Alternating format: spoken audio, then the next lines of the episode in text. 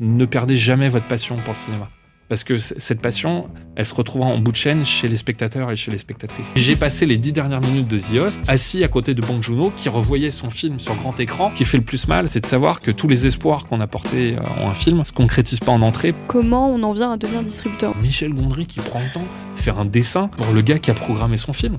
Je me dis, mais en fait, la place absolue, quoi. C'est pour ça que aussi je suis prof à la fac. Comment ça se passe un, un stage chez les Jokers? S'il peut continuer d'y avoir des distributeurs indépendants, alors il continuera d'exister des cinéastes indépendants. Si un spectateur n'a pas envie de voir ton film, il ne viendra pas. Qu'est-ce que c'est un bon réel pour toi? Le jour où les Rascals va débarquer sur une plateforme de streaming, ça deviendra une tendance Twitter. Parmi ces 180 millions de spectateurs et spectatrices, le grand public se déplace en priorité pour voir les films qui les intéressent le plus. C'est pas juste une question des méchants français qui veulent absolument prélever une taxe sur les billets des films américains. Je me souviens d'une tournée d'un mois que j'ai pu faire avec Bertrand Tavernier à l'époque. Le film sera projeté au Festival de Cannes et oui, on invitera Terry Gilliam sur scène. C'est très important, je pense, ce podcast que vous faites